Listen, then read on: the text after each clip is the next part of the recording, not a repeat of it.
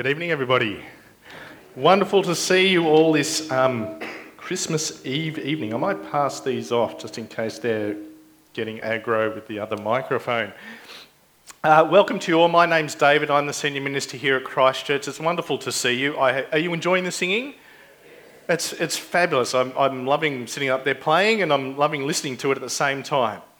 Do you realise that we're nearing the end of the first 20 years of the 2000s? Well, one of the most iconic pictures of the last 20 years is this one on the screen. It's the famous Hope poster of Barack Obama. Now, you know something's iconic, especially in the digital age, because it's been ripped off and it's been parodied and memed um, many, many times. Now, the poster was made back in 2008. And at that time, the world was, for those who are old enough to remember it, was in a fairly troubled place and America especially so. They'd gone through the 9 11 attacks, the wars in Iraq and Afghanistan, the scandals of Guantanamo Bay, the disaster of Hurricane Katrina and another, another series of hurricanes. Climate change concerns were really starting to build at that time. And so a lot of people looked at the future and found it troubling. And at that time, confidence in the government was low people were longing for a brighter vision to cling to. And then along comes this young, handsome, highly articulate presidential candidate with, with, with optimism, promising change. And if he had been, and if he was going to be elected, he would be, he would make history. He would be the first African American in the Oval Office. Well, someone caught the excitement of this opportunity and designed the poster that you see on your screen there. And before long, it was everywhere. The problem is that that is a very, very big word to put on somebody's shoulders hope. To have your picture there and have hope placed underneath it. Because, see, it's, it's another thing to inspire hope, it's another thing to deliver it. Do you know, a few years ago, even the designer of the poster himself said that Obama had not lived up to that expe- expectation and, quote unquote, not even close. Well, of course he didn't. How could he? Know, his opponents, they said that he wasn't up to it, his vision was wrong. His defenders said, well, he's met too much resistance from his opponents and he wasn't able to do what he wanted to do. But the thing is, either way you look at it, whatever side you were on, if you were over in America at the time, the, the expectation of this poster is too much. It's unreasonable. Of course, the hope was disappointed. Tonight, I want to talk about hope. And I'm not talking about small h hope like hoping that I don't make many mistakes in the music, because that's kind of already happened.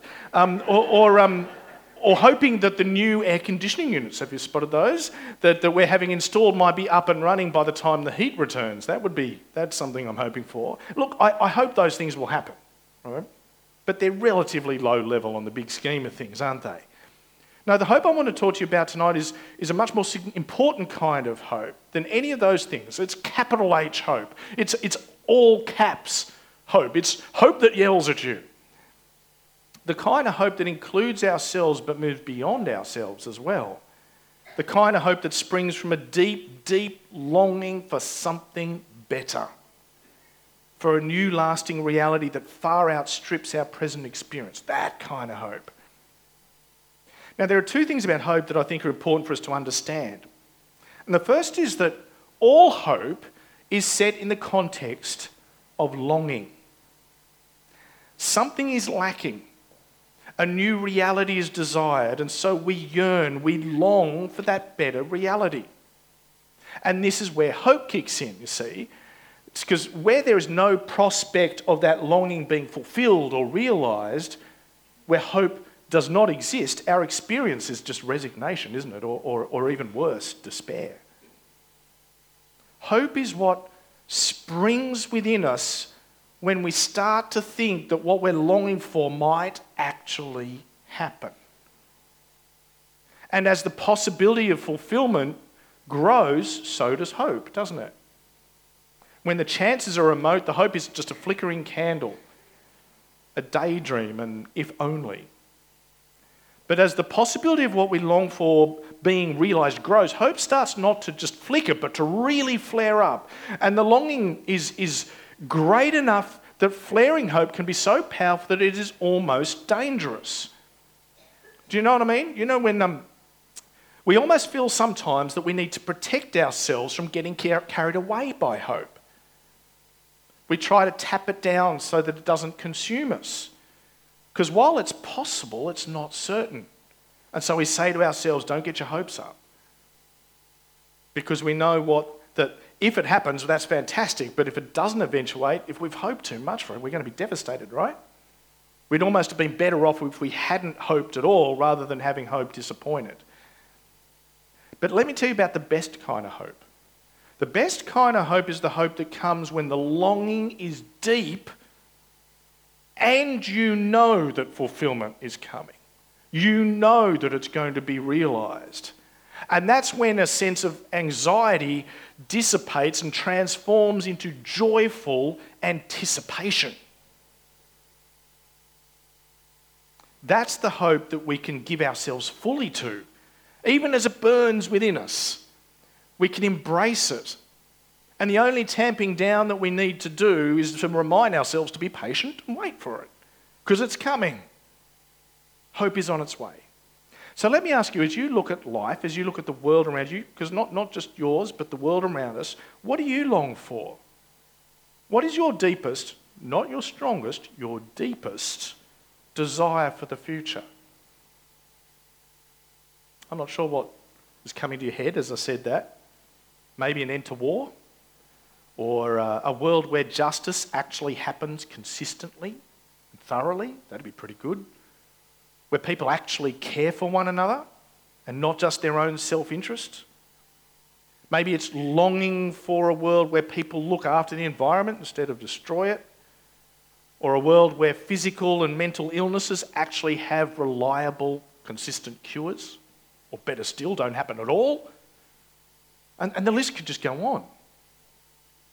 As you think about that longing, what, what kind of hope do you think we can have that in the future that longing could be fulfilled? Is that just a flickering candle? Is it, is it a roaring flame? I think that for most people, one of the reasons why we're content to hold on to just the small H hopes is because the capital H ones seem only to last for as long as a struck match and we're powerless to change them. They're too big. You see, that's the second thing about capital H hope. It needs power. Do you realize that? It needs power to actually bring about a new and better reality than the one that we currently experience. You have to have the power to change the world.